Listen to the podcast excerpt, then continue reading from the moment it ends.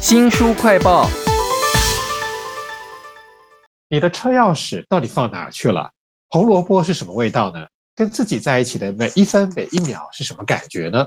这些问题都在这本书《加法断舍离》当中啊，请到了说书人吕维正。维正你好，主持人好，各位听众朋友大家好。这本书还有一个副标题啊，是每一天添加一样东西，在一百天之后呢，所学到的一百件事哈。我觉得这个气话就还蛮有趣的。第一天什么都没有吗？真的是光溜溜的吗？我很好奇那个第一天他要怎么度过啊？这个光溜溜啊，还不至于是全身连衣服都没有啊。这个作家其实他想做这样一个实验的这个灵感啊，是来自一个德国的电影啊，叫做《型男断舍离》啊。在这里面就是两个男主角就是来比赛，说从全身光溜溜开始，真的不穿衣服哦，开始啊，每天加一件东西啊，看看谁最后会撑不下去。但是毕竟这个日本作家是女生啊。而且啊，她其实这个实验啊是每天都有直播的，她不可能真的光溜溜啦哈。所以说她其实是有一些基本的配备，比方说诶，这个衣服还是要穿，要有那最基本的那一套，没有别件的，因为别件就算是多余的。那除此之外，他还是需要一点直播的设备了哈。还有就是新冠期间嘛，总还需要一点口罩啦跟消毒水，大概就是这个样子。还有一点跟电影不一样，就是那两个型男是有钱人啊，家里储藏室很大，所以把东西全部丢进储藏室，一天拿一件出来就好了。那这个作家就比较不一样，他必须要另外租一个完全空的房子，然后呢，每一天从家里带一个东西到房子里住。哇，这是直播的计划，这个计划超有趣的，叫做加法断舍离，每一天添加一样东西，在一百天之后学到的一百件事情啊。如果是为政会怎么拿呢？这个作者他选的第一篇的第一样东西，竟然是垫被哈！如果是我，我就去拿睡袋了。到底怎么选的？那理由是什么呢？这个第一天的垫被啊，其实应该就是大家看日剧啊，榻榻米上要先垫一层被子啊，是指那个垫被，而不是盖的被子。我想在日本人眼里，这个应该就跟睡袋是一样的意思哈。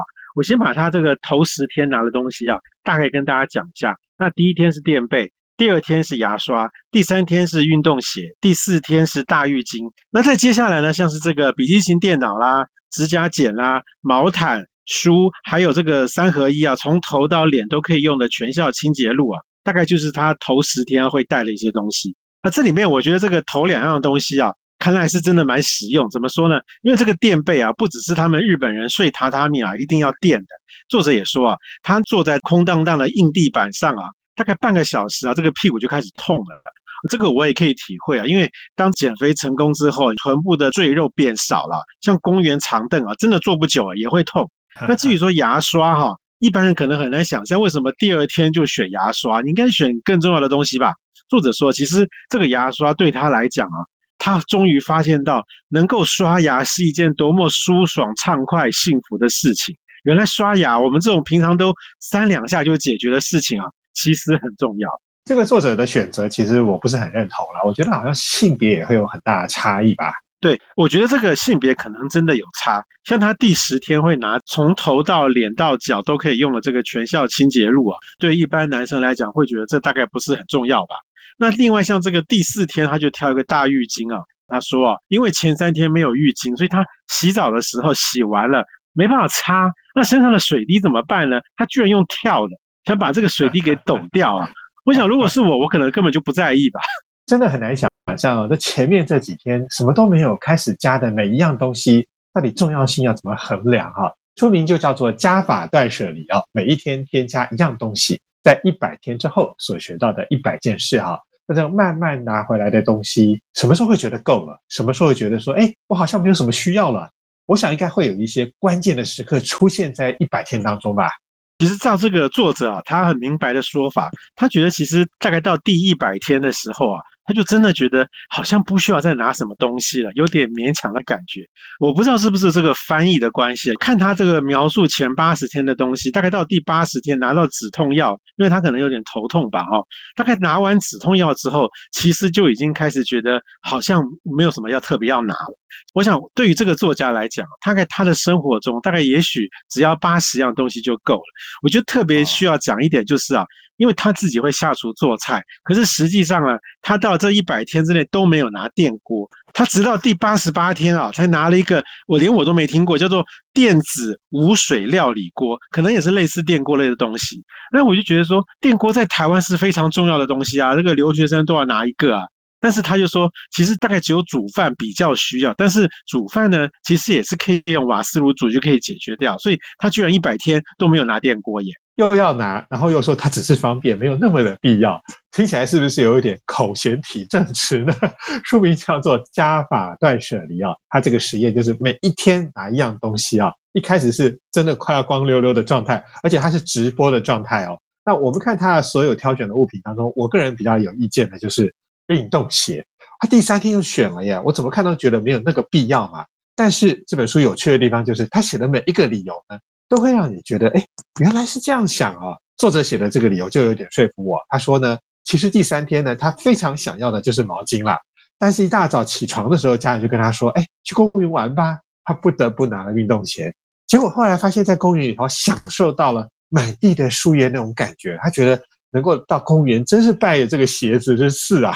如果没有鞋子的话，他的世界就只剩下一间房间了。我想在这本书里头，应该还有很多他写的理由，也有睡不到你吧。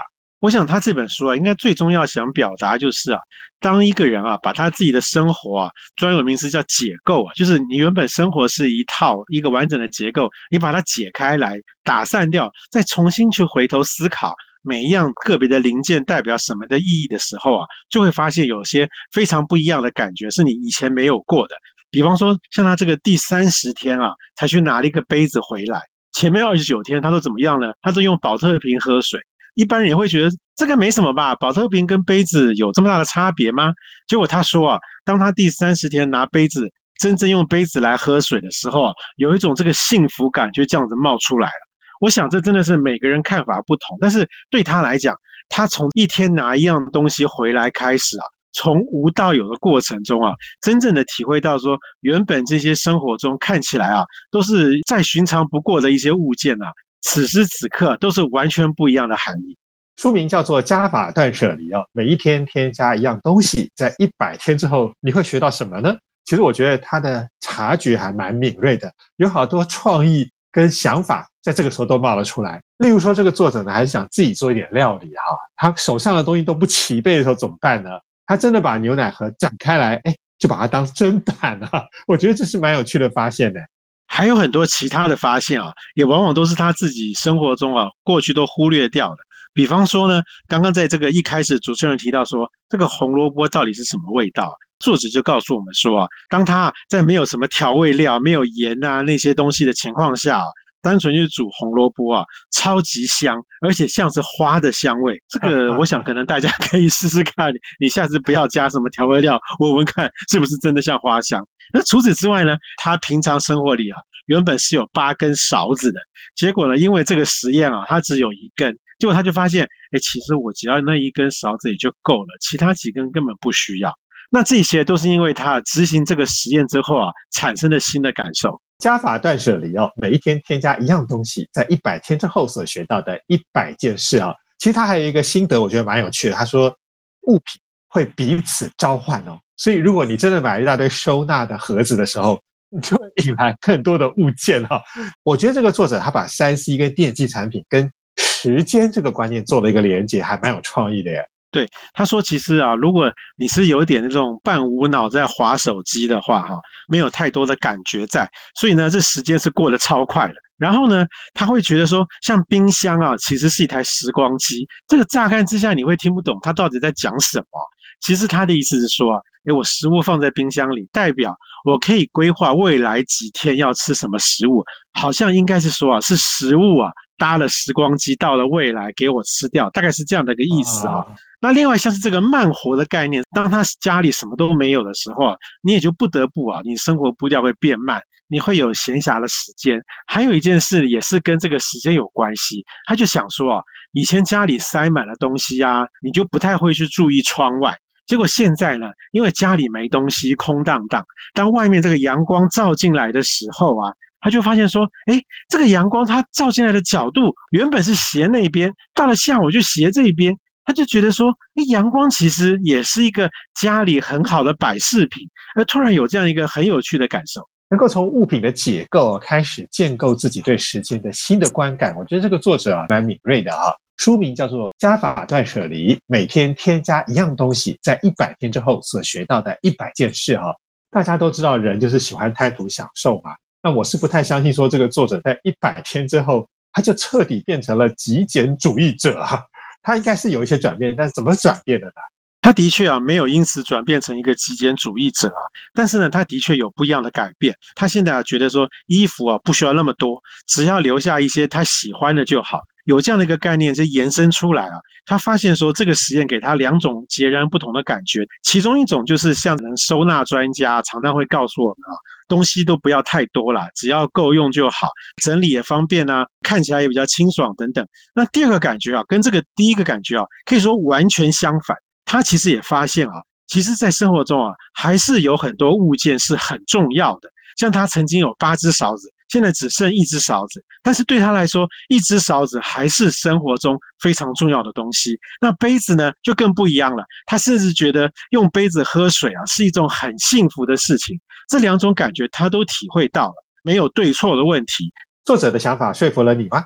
欢迎你去看这本《加法断舍离》啊，每一天添加一样东西，在一百天之后所学到的一百件事啊。非常谢谢说书人吕维正为我们介绍，谢谢您，谢谢大家。也请记得帮新书快报按个赞、分享以及留言哦！我是周翔，下次再会。